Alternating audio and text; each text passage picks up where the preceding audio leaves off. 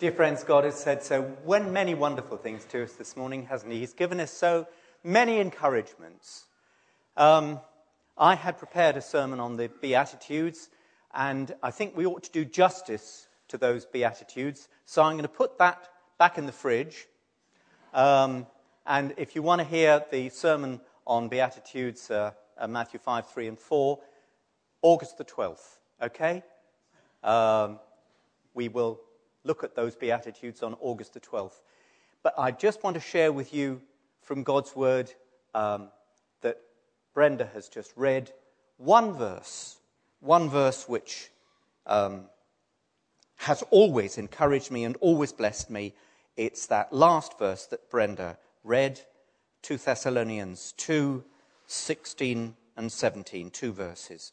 May our Lord Jesus Christ Himself and God our Father, who loved us, and by his grace gave us eternal encouragement and good hope, encourage and strengthen you in every good deed and word.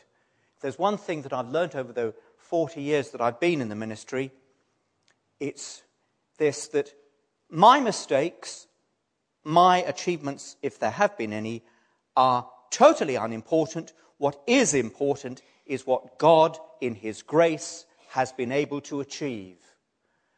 That's the important thing. And just three points. All good sermons have three points. You know that, don't you? Um, first of all, what's the ground of our assurance?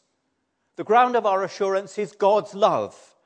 May our Lord Jesus Christ Himself and God our Father, who loved us. You belong to God, not because of anything you've done or because of anything you've achieved, still less because you might have a dog collar around your neck, still less that you might have, have blethered for 40 years, as they would say in Scotland. None of those things matter. The important thing that matters, the only important thing, is that God has loved you and made you his own by his grace.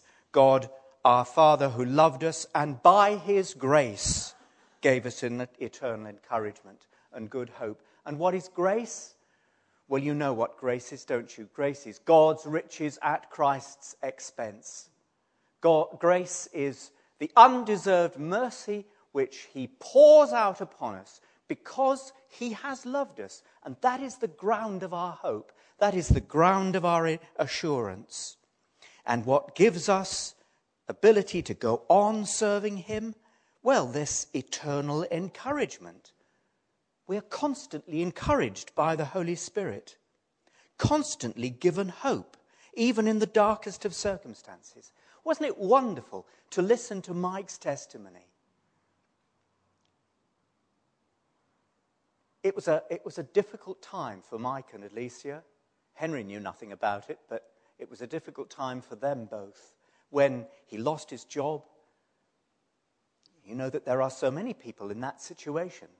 But we, we gathered around the family in prayer, we put it before the Lord, and God answered in a wonderful way.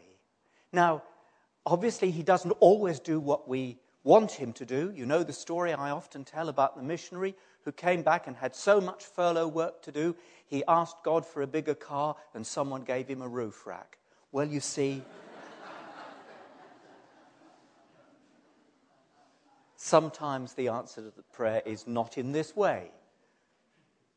But we have eternal encouragement and good hope. And it's that that is able to strengthen us in every good deed and word. And I've got a little note here in my Bible which I wrote um, some time ago. The encouragement is eternal, is constant to live out the gospel and go on following Christ. And if you want the Beatitudes, it's on August the 12th.